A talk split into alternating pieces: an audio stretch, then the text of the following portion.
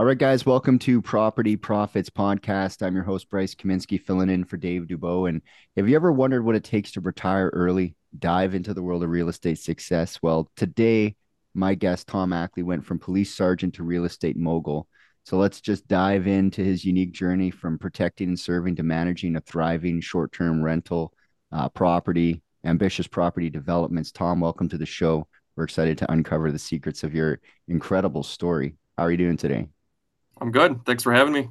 Good, good. Yeah, it's uh it's always a pleasure to have, you know, we, people come from all sorts of walks of life uh into real estate. It's like uh the other half of what they do. A lot of times people don't even know that they are investing in real estate. So tell me how how did you get started in the short-term rental business?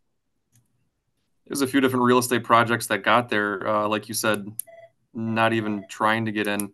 Uh, I bought a duplex 13, 14 years ago, and I was house hacking. Didn't even know what house hacking was. My mm-hmm. living expenses with the uh, girlfriend at the time, now my wife, three hundred dollars a month or something. Uh, ended up selling that after a decade. Should have kept it, but everybody makes real estate mistakes. Um, I had two duplexes in the inner city of Milwaukee. Mm-hmm. Uh, had some tenant and property management issues. I wanted more control and higher end, I guess, uh, more quality properties. Mm-hmm. Uh, there was one podcast uh, I listened to in January of 20. I was planning on driving around Milwaukee and bird dogging my own BRRRRs and growing a portfolio of long term rentals.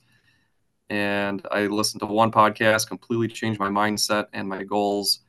Um, I tried my own BRRRR here in Milwaukee, and my the furnishing, the the rehab and the furnishing finished right at right as COVID was really hitting off. So the appraiser came. Uh, I needed 205 for the appraisal. I estimated 215 or 220. Appraisal came back at 185. Oh, and okay. Yeah. yeah. a lot of that's on me. Uh, but I learned from that one. I had a lot of good, uh, a lot of good steps that I that I had to go through that improved, I guess, the way I analyze deals as a whole and my investing goals.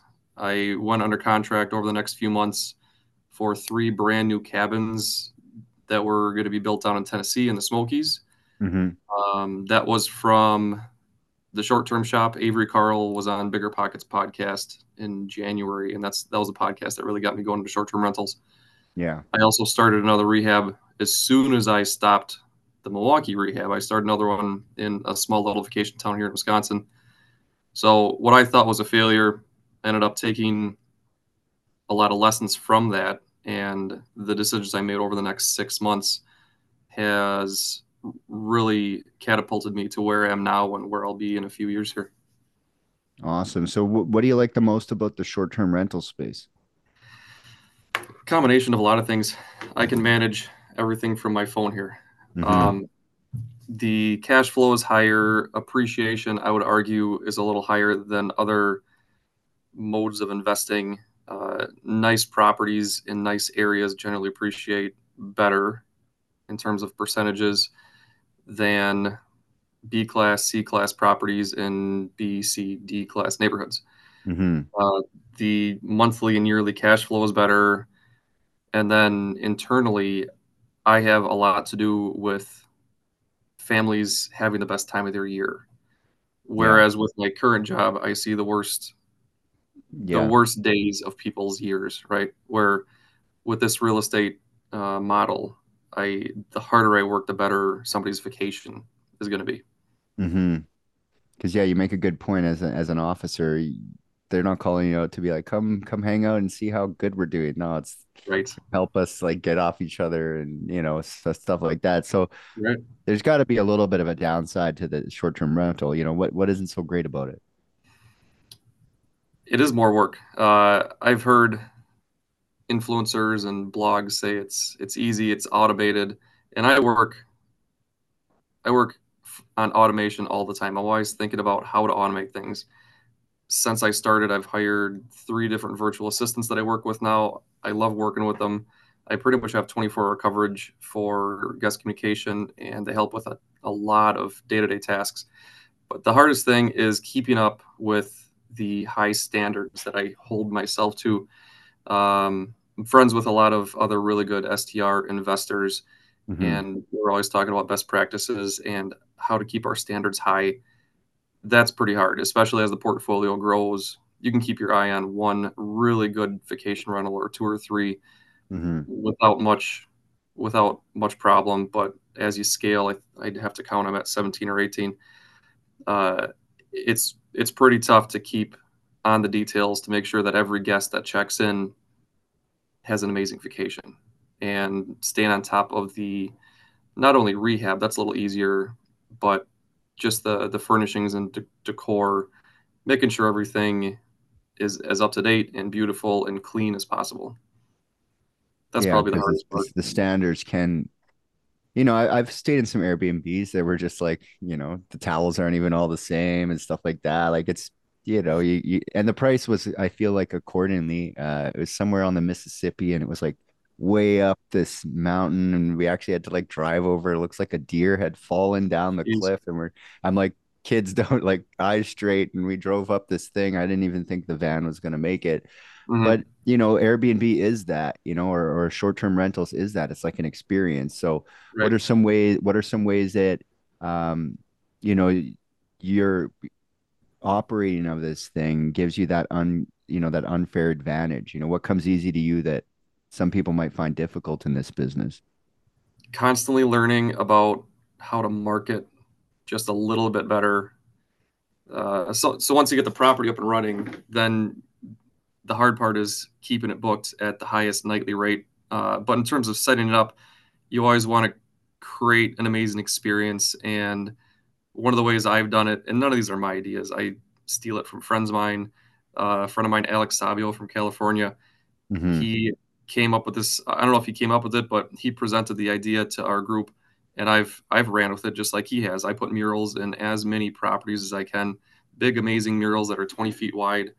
Uh, guests see that as the number one pictures are scrolling through Airbnb or Vrbo, and they see that amazing photo painting that mm-hmm. matches mm. the decor of the home or the cabin or whatever, and it makes the guest stop scrolling and they can imagine, wow, my kids are swimming in this pool next to this really cool mural.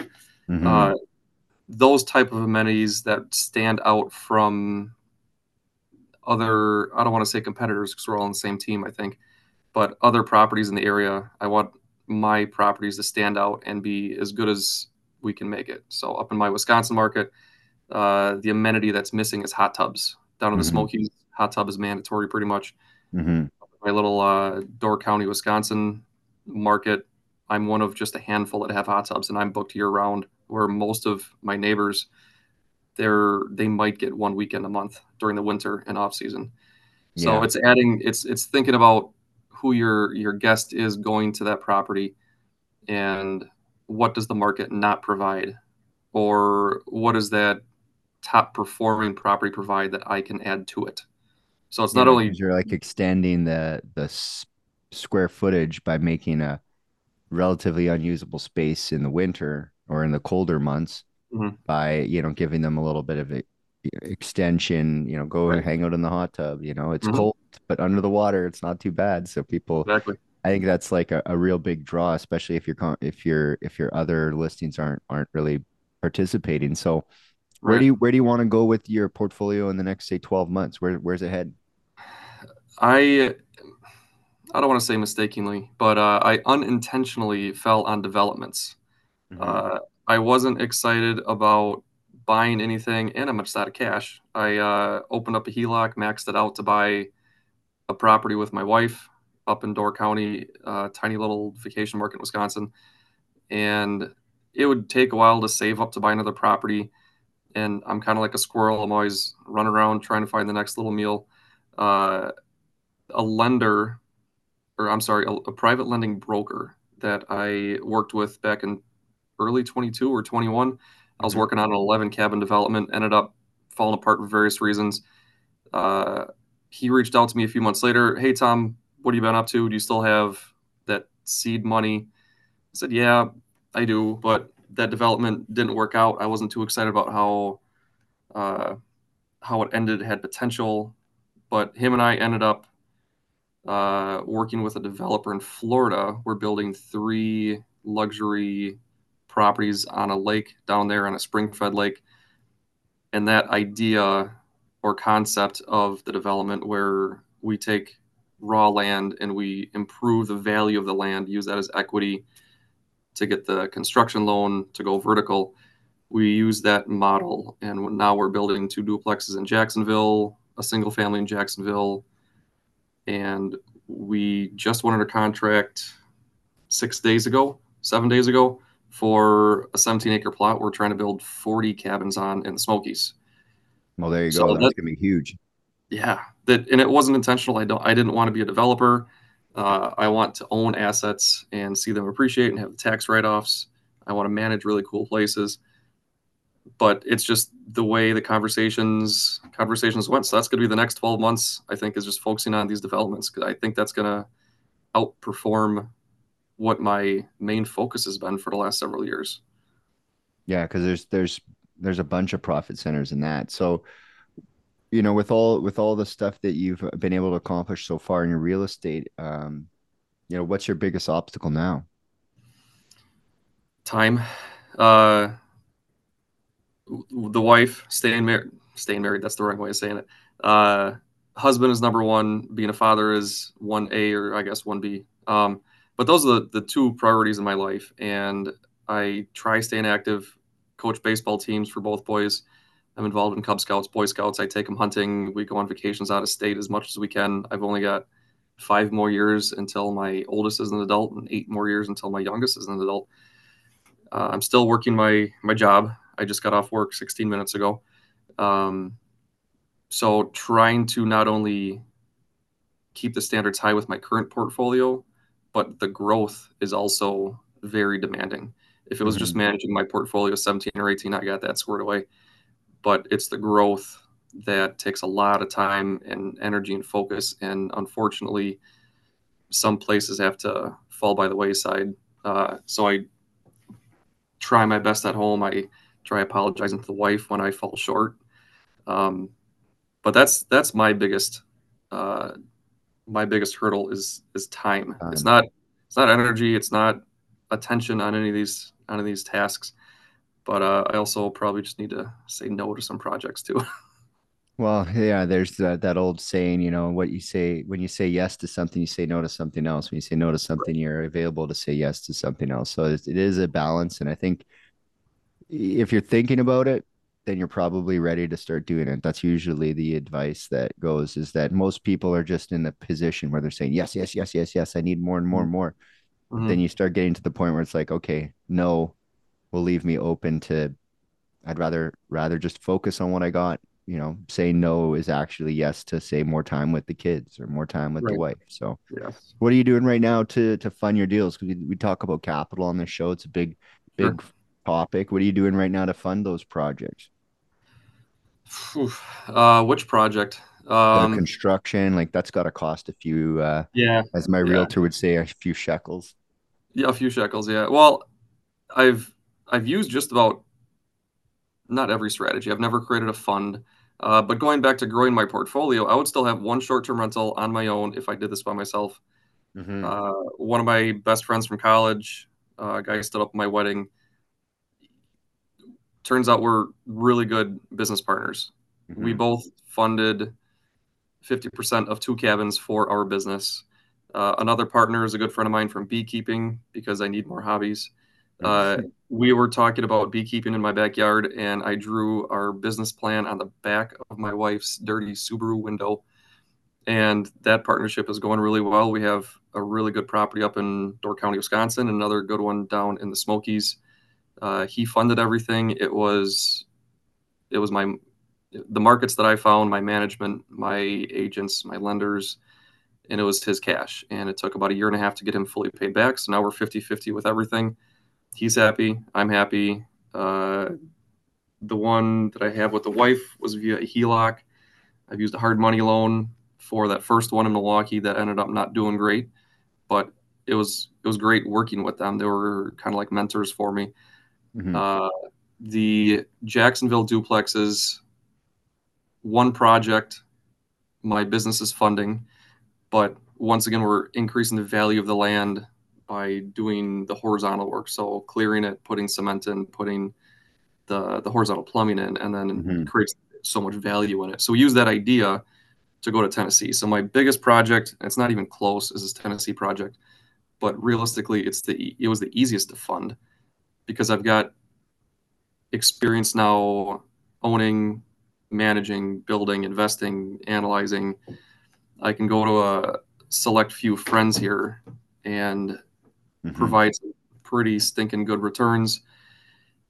And we're using cash from four different investors and we're using seller financing from the seller. The land itself has three cabins that need some love. Those cabins are already verbally in contract to sell to uh, one of the investors. So we've got four investors bringing cash, and then one of the four is also buying the three cabins. So we've got all the money from those two avenues going into our operating account. Uh, we're going to use some of that cash for a down payment or earnest money for the land seller. He's going to mm-hmm. sell or finance the majority of it. And we're going to use the rest of the cash to work on the horizontal. So clearing, excavating the road, splitting the plots up with the county. And then we're mm-hmm. going to create so much value with the land. We won't need to borrow any money from anybody else. We'll be able to go to the bank uh, and get the land seller paid off within about 12 to 18 months. And then mm-hmm. the investors are going to get some pretty good returns and we'll all be on our merry way. Yeah, horizontal development, let someone else do the vertical. So, mm-hmm. Are you uh, find the deal and then the money, or do you prefer to have your capital lined up and then go looking for deals? Find the deal then the money. Yeah. Yeah. You find it's easier that way, or you feel more comfortable that way? More comfortable. This, this wasn't this wasn't an avenue I necessarily researched or really thought about, mm-hmm. but it's keep. I've got a 16 home development in Florida uh, I'm softly working on fundraising for, uh, but once again, I've never really spent a lot of time focusing on this. So, uh, yeah, I've got the deal. I just need to figure out the best way to go about fundraising for it. Yeah, I mean, it doesn't sound like you're having any uh, any challenges, but you know, the bit there's always like that just outside of the reach, you know, to raising capital is kind of mm-hmm. like uh, building a parachute and on the way down. So when you when you look at the way you um, present your deals, how do you go about um, you know talking to investors for people who are thinking about getting into the business? How do you uh, present to your your investors? Kind of depends on the deal. The uh, Florida projects are a simple return on based on the timeline of the the project. Uh, mm-hmm. we're providing a partnership in the deal, so they've got security uh, as opposed. I find it better for me to be able to talk to the investors if they're part of the partnership. Uh, so it's not a fund, it's not a syndication. Yeah. Uh, it's easier for my head to wrap around that instead of trying to open a fund or a syndication. And we're offering, generally speaking, from what I understand, about twice as much return as other developments in the same area. Uh, the developer that I'm working with, he's built 12,000 doors, if I understand correctly. So we've got a lot of experience. We've got the pro formas there. We've got spreadsheets. We've got uh, permits, zoning, digital renderings already. So the the Florida projects are a smaller return than the Tennessee project. Those are a lot more stable. So I start I've started off with a simple Canva design that I created myself with our renderings and a few ideas, a few uh, bullet points, and then mm-hmm. if they want to have a conversation, I've actually got one tomorrow, tomorrow morning, talking with a friend of mine. Uh, we'll then go into detail in terms of the timeline, when cash is needed, what the cash will do, how we're building it, what we're building, what our exit strategies are, at what point we'll make which decisions, because I truly don't know what the exit strategy for that 16 development is. I don't plan on making that decision until eight to 12 months into the development. Depends on where the market yeah. is. Do you have like a you have like a pitch deck and you're using that mm-hmm. pitch deck to kind of generate some interest and yes. from there if they want to learn more then you open up the books and you start going right. into the numbers yep. yeah sounds sounds like it's it's working for you so um you know, for people to invest significant amounts of capital, they they got to know and like and trust you. You know, where do you think? Because people are doing it. So mm-hmm. how do you think that came about? And ultimately, how are you growing those categories of people liking, knowing, and trusting you? I I think well, I, I know I could do a better job with social media presence. Uh, a lot of my friends have done a really good job, and that grows the trust because they're showing what they do regularly. Mm-hmm. Uh, I'm not on social media for various reasons right now well, while I'm primarily your job too. You got to make sure that you're t- the line there. Yes. But um, what other things, you know, where do you think it came from in the first position? You know, you ha- you're not on there now and people are investing. So where do, where do you think the like no trust is coming naturally? My portfolio performs pretty well. Uh, what I'm doing is flashy and cool. Uh, mm-hmm. It's the cool new investment model over the last few years. STRs really blew up as of mm-hmm. 2018. Well, they got their own uh, abbreviation, STR. It yeah. used to be flipping, right? That was that was right. the flashy thing, and now it's kind of right. like the old dog. So it's like, oh, you're not doing STR. So yeah, you've got a great portfolio, and it's it's mm. performing well. Um, what else do you think has, for me, if I'm you know if I'm going to put money somewhere, probably being a, a, an officer helps. People are like, okay, well, this right. guy probably has some integrity, definitely more than the average person. So, how do you go about having those conversations? Because you can be all these things but how do you how do you draw people into that in conversation? I don't think i i don't think i need to. Uh, if you're a good leader you don't need to tell people you're a leader. You don't need to tell people that you're in charge. Mm. if you're trustworthy like you don't need to tell people you're trustworthy. You just are and people understand that. Uh, yeah. how many times this is an investing show talking about profits and yeah yeah. in fundraising. How many times have i mentioned my wife uh, my marriage a few times. So, yeah yeah. Right that's me. I talk about my kids. I talk about 10 years from now. I talk about 20 years from now.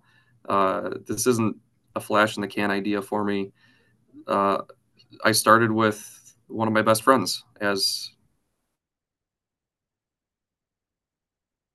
he he trusted trusted me with a lot of his money and he was concerned cautious and now we've got two properties together he is in the tennessee property or the development with me he's in uh, one of the Florida developments with me. I don't know where we're going to go, but it's not going to stop working together. Mm-hmm. So it's just one positive relationship into the next. Uh, I've realized that uh, relationships are extremely key and give before you take. So I've, yeah. I now have realized.